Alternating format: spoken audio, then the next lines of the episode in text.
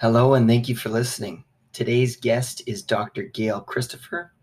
Dr. Christopher is the Executive Director of the National Collaborative for Health Equity in the United States.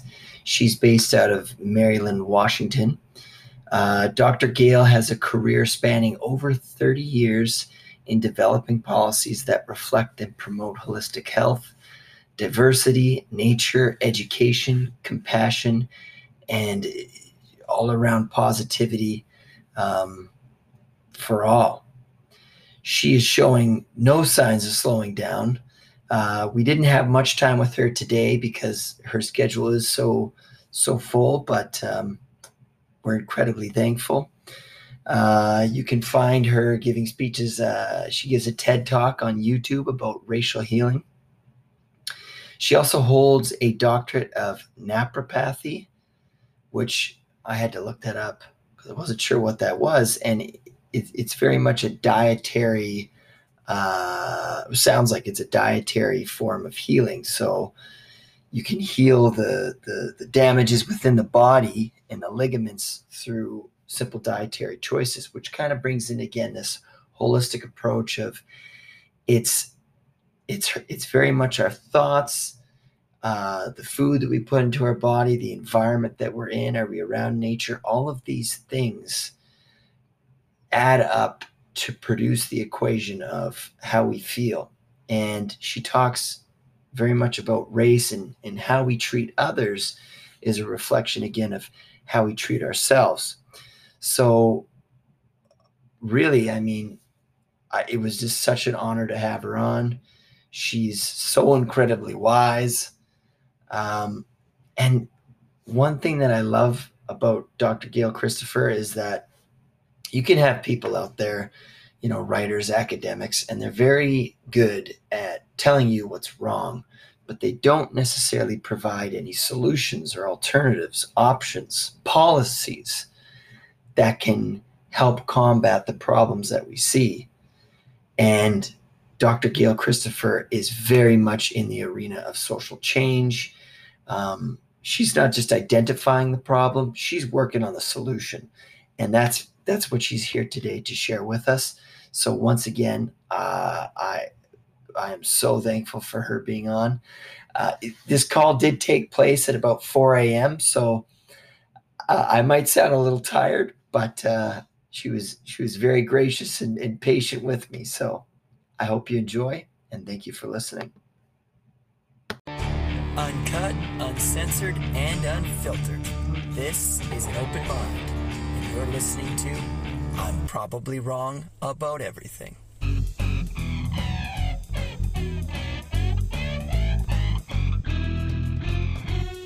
All right, we have with us Dr. Gail Christopher. Thank you for joining us today. It's been a while in the process. I've been communicating with Mia Mathis, and she's been very helpful in this. So thank you for joining us. It's my pleasure. Now, I wanted to speak to you about this project that you started, Racial Healing. What can you tell us about that? Well, thank you for that question. I have to, give credit to the people who preceded me in efforts that were called the healing of racism. Mm-hmm. There have been many efforts to do that. They're kind of similar to anti-racism efforts. My focus, which I call RX or prescription racial healing, is I don't consider it anti-racism as much as I consider it understanding our interdependence and interconnected dynamic as one human family. I'm very much inspired by Buckminster Fuller, the 20th century architect, who says that, we don't change things. Change doesn't happen by attacking existing models. Change happens when we create new models that make the old models obsolete. And so in the RX racial healing work, we're really modeling a new model, a new way of relating to one another, of developing the skills and capacities that we need to be able to see ourselves reflected in the eyes or the face of the perceived other, to really do away with this antiquated fallacy of a hierarchy of human value that's been used to divide us, to oppress, to brutalize, to do all manner of things that are anathema to the basic human need to honor one another and to connect with one another. I love how you bring up anti-racism. So the way I see it, I understand that there's kind of multiculturalism, there's anti-racism, and now there's what you're prescribing here is this RX racial healing. What's the difference between those three? Can you elaborate? Well, and you could add to that cultural diversity or diversity, right, equity, and inclusion. Yeah. And I think in many ways, what we may be talking about is a continuum. Mm. I know my work in this field began 40 years ago with multicultural education. Right. Multicultural education followed the movement of cultural competence in the sense of it was trying to say to the dominant culture, the white dominant culture, to honor and respect the various differences in life experience of many diverse groups. And some of that early work was around curriculum development. It was also around when we started as a country, the United States started doing a lot more shifting and shipping of people to other countries. Mm-hmm. The idea of multiculturalism had its roots in corporate America preparing its people to interface effectively within diverse cultures, because, you know, we didn't want to fall into the trap of the ugly American that assumed that our way was the right way. And so there was a real movement, a real push to get people to know how to interact within diverse cultures, to respect the cultures of the local people. So that's part of the whole multicultural concept. Here in this country, it involved revisiting the history and experiences of diverse people. Got a lot of pushback from academia and the hierarchy, but that was a movement. The anti-racism movement really, I think, happened sort of around the same time. It really tried to make people more aware of the atrocities and the cruelties and the inhumane treatment of indigenous people, the enslavement of Africans in this country, and the decades, centuries long denial of the humanity because of racism. And the idea was to heighten awareness of racism and its many, many iterations and forms, and to get people to disavow racism. And that movement has really reemerged now as a major mantra, if you will, of the protest against the recent brutal killing of George Floyd. And there's a couple of books that are pushing the anti-racism frame, all of which is good. I'm not negating the value of any of it, but I do see it as a continuum. The other area that has gained a lot of traction since the civil rights era is what they call cultural diversity and inclusion work, or, you know, diversity, equity, and inclusion work, DEI. Again, an attempt to sort of broaden and expand and include others who have been historically excluded. My work is grounded in what I consider the undergirding belief system or premise that allows for this exclusion and this oppression. I think that our belief systems drive our behaviors, our belief drives our decision-making. And so even though we've dealt with the consequences and the effects of racism, we've never really eradicated racism itself, the permission, the fundamental belief that allows us to devalue people. And so I focus in this work on changing people's consciousness and understanding and our ability to relate with one another. And this can happen in many ways. Sometimes this shift occurs through marriage, interracial marriage. Sometimes the shift occurs because you have a teacher or a counselor or a doctor or a physician, or someone interacts through their work with diverse people, and they realize this is ridiculous. You know, we are 99.9% the same. Why are we treating each other this way? So there are many routes to this shift in consciousness. The methodology that I have developed, informed by the research of many people, is a way to intentionally accelerate a mass shift in consciousness in terms of our capacity to relate with one another. I believe it's important that we focus on what we're for, what we're creating, that we focus on the desired state.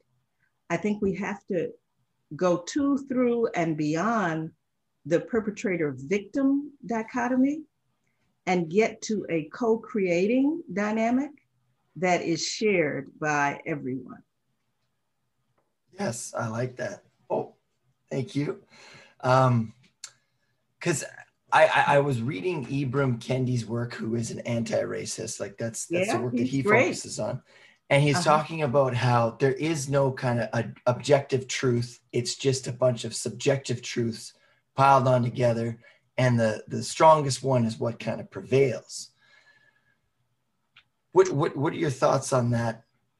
That statement? Well, I think that gets a little esoteric. I believe that there is a foundational truth of our humanity. I believe that the science of the genome does tell us that we are basically all, 99.9% the same, and we trace our lineage, all of us, back to what the geneticists call mitochondrial Eve, which was a woman in Africa. And I believe there is truth to that. When I talk about the truth, I'm talking about that truth in terms of the opposite of the position or the positing of a racial hierarchy taxonomy that was created. And Ibram Kendi's first book, which is Stamped from the Beginning, a book award, National Book Award winning book, really a good historical recounting of the root of the ideas of racism and racial hierarchy. So I guess one could say that each person has their own truth, but the human body has a way of, for me, serving as the truth and the science that's associated with that.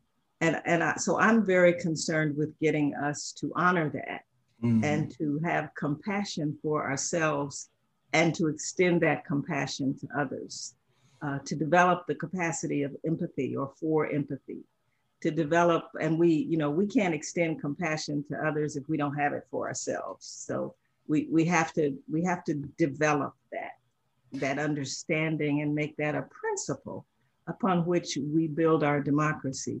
And democracy, we're young, we're relatively new at this effort, but you do need a lot of people who will value each other and will be willing to make necessary decisions that demonstrate that value. And we haven't quite gotten there as a country in America. Now, we have a national effort that is in play now, which we call Truth, Racial Healing and Transformation. It sort of creates it embraces the idea of racial healing, but it also acknowledges that we need to look at the past. We need to heal from it, and then we need to build new systems of opportunity in this country that are not based on the historic fallacy of racial hierarchy. And so Truth, Racial Healing and Transformation is our adaptation of the truth and reconciliation model that Canada implemented for Indigenous people that were taken from, the children were taken and put into boarding schools. We read that report. We were very inspired by it because it looked at historic wrong. We also looked at Australia, the way they dealt with some effort toward truth and reconciliation and apologies to the Aboriginal people. Most of the truth and reconciliation efforts around the world have been about transitional governance and transitional justice following a major conflict. We can't be as informed by those models because ours is a historic continuum, if you will, based on a belief system that's embedded in our laws and our systems and our economy. So we designed the TRHT, or Truth, Racial Healing and Transformation, to deal with that historic challenge It has five basic components. The first one is narrative change. You know that our brains are wired for story. We remember stories, we believe stories. Stories kind of shape our human experience. And so we know it's a big part of this work is telling a different story about who we are and how we became who we are.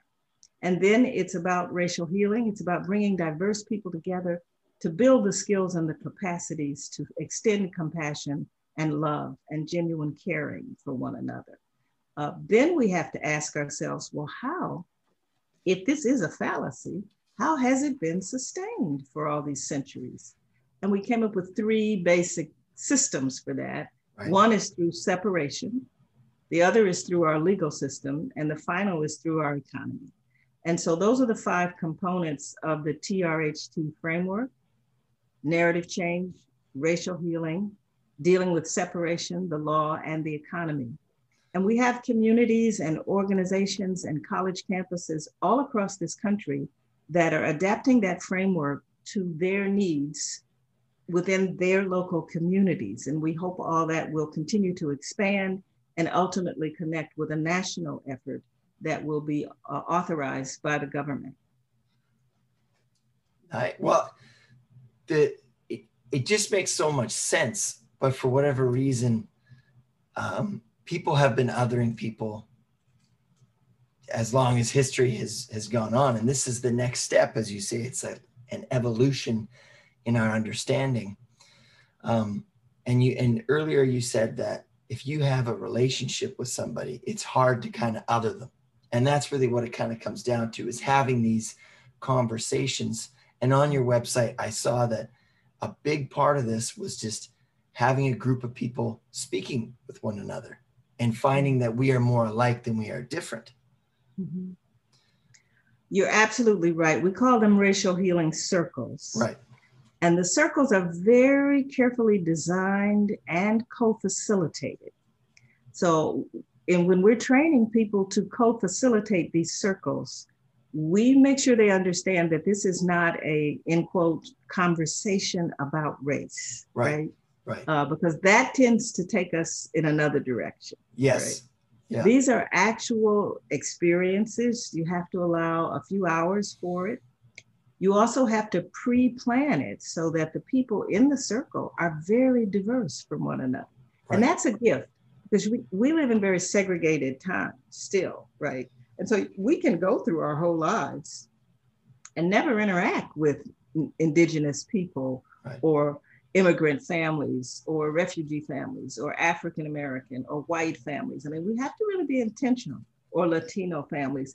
And so when people plan these racial healing circles, a big part of the work is in the pre-work in terms of getting the right people into the room. Now that we live in a virtual world where COVID-19 sort of interferes with our coming together in person, we're adapting this methodology into the virtual space. And it may actually allow us to do even more, because we can bring more diverse people together internationally, nationally. So we're experimenting with that, and we're figuring out how that is. But people do come together, and then they're guided through and given the opportunity to share authentic stories or narratives of their own life in pairs, in dyads, so they feel safe and they feel comfortable doing it. And the sharing is prompted by questions that they're answering. And those questions have been designed to elicit examples of the meeting of basic human needs for self-expression. Right. And because of that, you know, you've got this opportunity to be with people who are different. You've got this invitation to share narratives that are authentic, but they are centered around our common humanity. Right. And if the room is diverse, what you end up having is 70% of those narratives have to do with the experiences of discrimination and racism, because it is so ubiquitous. And so when you hear it over and over and over again in many different iterations, you come out of that, because after they share in dyads, they also share in the larger original circle.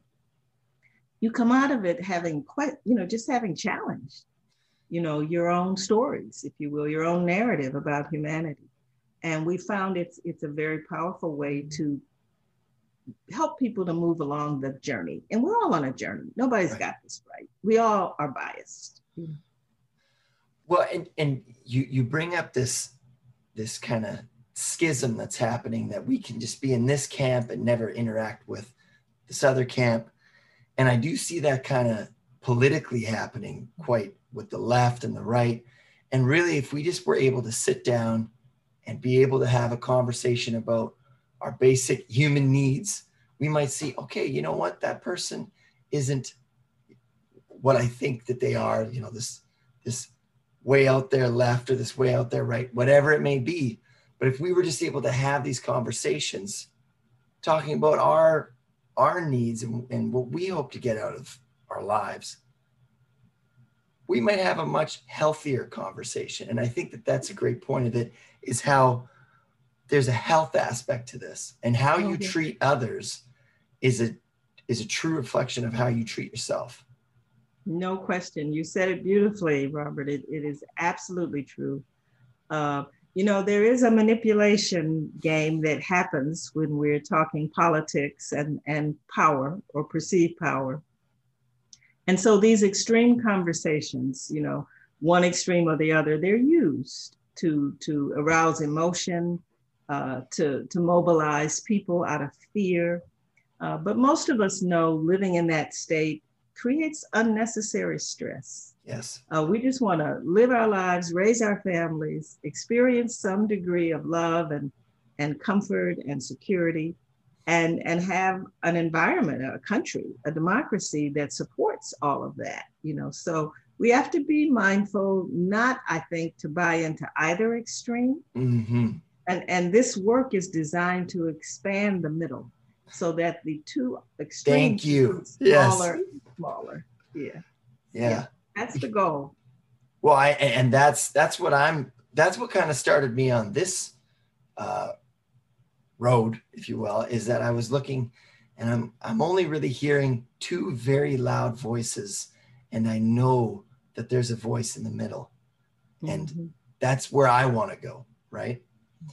Yeah. I like that you said, you know, because I think the other thing that this work reminds us of is that there are different ways of knowing. Right. There is knowing because you read it somewhere, but there's also an inner knowing. You know, there's an inner sense of what feels right, and that leaves you calm and motivated and at peace. And you sound like you listen to that inner knowing, that inner voice that tells you, oh, this doesn't feel right, you know. So right. I think we have to lift that up. Well, and any way that I can help in doing that, please let me know. And that's what even brought me to you is this investigation, and well, I don't know if investigation is the right word, but trying to understand, right? Okay. And when I'm talking with people, because I work as a registered clinical counselor, oftentimes you can get into conflict with people because they're trying to figure something out.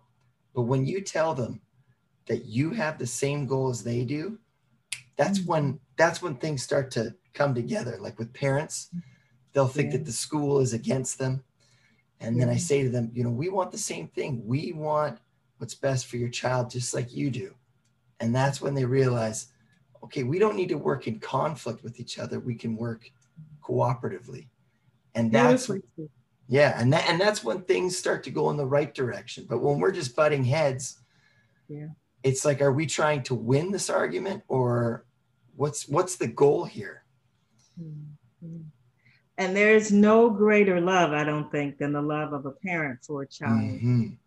And you know, when I started this work, I was vice president at the Kellogg. Well, when I crystallized it, I started the work 40 years ago, but when I had the resources, the privilege to direct resources to support the work, I was at the Kellogg Foundation, and it's one of the largest philanthropies in the world, but our mission was to help vulnerable children thrive. And we recognized that this issue of othering, this issue of racial hierarchy and human value hierarchy, it was a systemic structural real barrier to the health and well-being of our nation's children. And if we were going to fulfill our mission, we needed to do everything we could as smartly and efficiently as we could to help eradicate this barrier, so children have an equal opportunity to succeed and to thrive. What made you, you said 40 years ago, like what brought you into this work? Well, the truth of the matter is, you know, I am a licensed holistic health practitioner, a doctor of naturopathy and naturopathy with a specialty in clinical nutrition. But I was led to that work by the loss of my firstborn child. My daughter died when she was 3 months old, and it just catapulted me into a journey to try to understand, you know, why did this happen? I discovered this epidemic of infant mortality disproportionately among African-American women. And so I devoted my early career to trying to help to prevent needless death of both mothers and babies. And that just sort of walked me into a deeper understanding of racism and its effects. And that was the catalyst. In fact, the center that I've developed here in Maryland, it's called the Intianu Center for Healing in Nature. And it's named in memory of that daughter because, you know, if you lose a child, you never get over that. You know, that's just unnatural. And so that's what guided me into the work, but I kept real. And then, you know, there was the whole social determinants of health movement that said, you know, what really shapes health is not what happens in the doctor's office after you get sick, but what are the conditions in which you live, which either predispose you to become ill or help you prevent illness, right? From the food to the air, you know, to the stress from the economics or poverty, all these things combined. Are you educated? We know that education makes a huge difference in terms of life expectancy and health. And so we have that movement globally, and the United States ultimately, it took us a while, but we embraced the social determinants framework. But here, the driver, the hidden shaper, if you will, the hidden weaver of the web of social determinants is this idea of racism, of human value hierarchy. Right. And so you can keep patching, you know, the holes, but if you don't pull that thread, ultimately, that is weaving this cloth that leads to illness, you're going to keep having to do the same thing. So, you know, people talk about going upstream and dealing with the root causes. I have discovered personally that this idea of racism, both internalized and externalized and projected, it's a root cause of illness. Well, I think too that for me, the dominant culture in Canada is white, right? So I don't know what it's like to be, or growing up, I didn't know what it was like to be the other until I went on a trip with my friend to Barbados, and I was the only, you know, white person there. I was the other. Now my experiences were very positive, but it made me think, okay, now if I was living in a different society and I was trying to make ends meet, I was working there, I was raising my family there, and that's where I was all the time. The feeling of being different, and you would be treated different because not everybody, like you say, is educated, is working towards understanding the humanity of others. You know, those experiences would weigh heavily on you and would be stressful. Mm-hmm. And I think it's hard for someone like myself, who is a member of the dominant culture, to kind of really understand that without, mm-hmm. like you say, having these conversations. And what you really emphasized just now, Robert, was the experience. It wasn't right. just a conversation. You know, right. and I like to frame the racial healing circle as an experience because yes. you are, you know, in a room with all these different people for a while. You're deftly facilitated and guided so that the conversation, the rule of this work is do no harm, you know. Right. So the dignity and the value of every person having the experience, we make every effort to honor that. Right?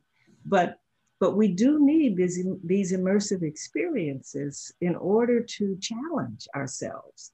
I mean, I didn't know anything about the indigenous Native American experience, although truthfully it's part of my heritage, although I didn't know that, or the experience of Latinx immigrants, you know, or Asian American Pacific Islanders or Native Hawaiians. I didn't have that growing up until I had a chance to visit some of those cultures and experience a day or two or three and develop friendships and relationships with diverse people and read about their culture and their history. All of these things opened my eyes and made me less inclined to act on my own biases. And that's the work I think that we have to do on an interpersonal level, but I don't want people to think this is just interpersonal.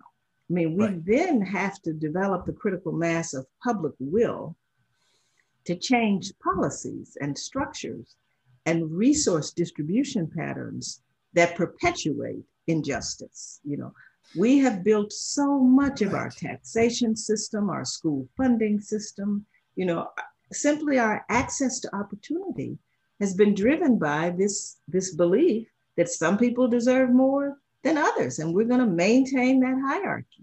And so we've got a lot of work to do to not only repair and compensate for the damage, the unpaid labor, the land that was taken, we also have to design new systems of opportunity that ultimately I think are going to make us a stronger country. Well, I was talking with an economist and he was sharing how, and this is so obvious, but it's not about cultures or any specific place a person's from, it's their opportunities that create their environment. So he was talking about in Europe, there's a country of immigrants and they looked at recidivism or their likelihood of repeating a crime, going back to prison. And he said that if there's jobs, the likelihood of reoffending is so much lower than if they don't have jobs. Therefore saying that if you have opportunities, you're less inclined to commit crime, right? So whereas we say things like, oh, well, that's what's happening in that culture or something. But then you need to look at, are they given the same opportunities as the dominant culture? Yeah. Usually the answer is no, right? The answer is no, and bear in mind that here in the United States, we incarcerate more people than any other country. Right. We have built an economic industry on incarceration. Right. And then we have created all manner of barriers post-incarceration so that the person who, after they, quote, have paid their debt to society, they don't have the opportunity structures to reintegrate into society. Well, I worked on that issue a lot in my career, and we still haven't made the progress, although we've made some, you know, but there have been a lot of people championing that cause because of the racial disparities associated with that prison industrial complex. Yeah. You know, you've got overwhelmingly Black and brown people caught up in that system and therefore more vulnerable. And we saw that a lot of the deaths due to COVID-19, the disparities, have been associated with people being in those systems where they were just literally incubators, if you will, for the pathology, for the virus. So we've got a lot of work to do, but I remain optimistic and hopeful and inspired by people like yourself who are willing to take this journey. And hopefully the work will accelerate over the next few years and we'll build back better, as they say, after this pandemic, these simultaneous pandemics of economic uncertainty, the exposure of racial injustice, and the virulence of this virus, COVID-19.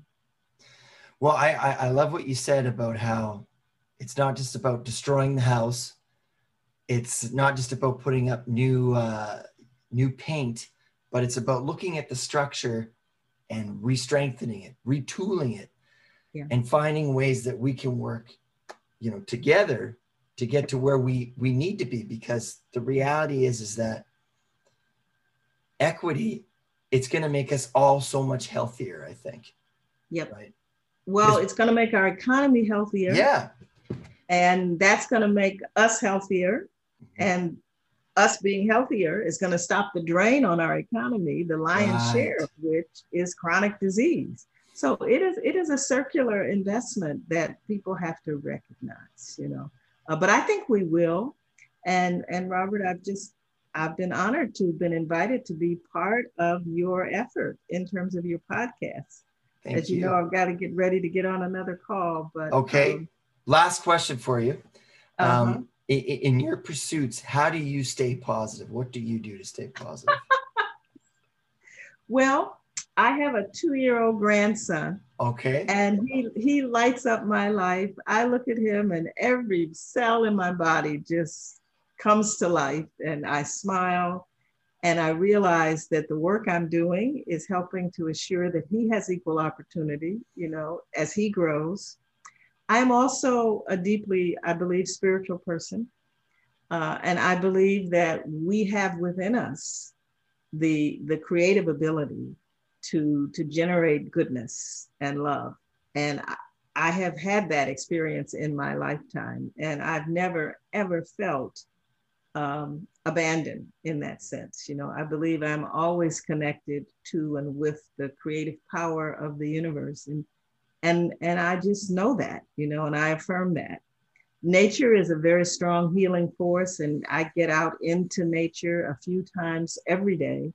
I live near a forest. A forest is part of my center here. And so I respect and receive the energy from the forest and from the trees. And that helps to center me and make me a more effective person, I think. Awesome. You're spiritually resilient, and I'm picking that up. So thank you so much, Dr. Gail Christopher.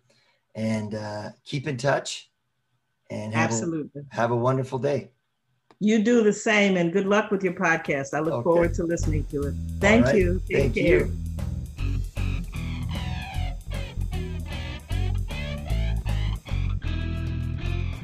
Once again, that was Dr. Gail Christopher sharing with us the wonderful work and the wonderful career that she's had and this vision for change. I really love what she said about the goals of what they're after, and they're achievable things. I really believe that. I think it really does come down to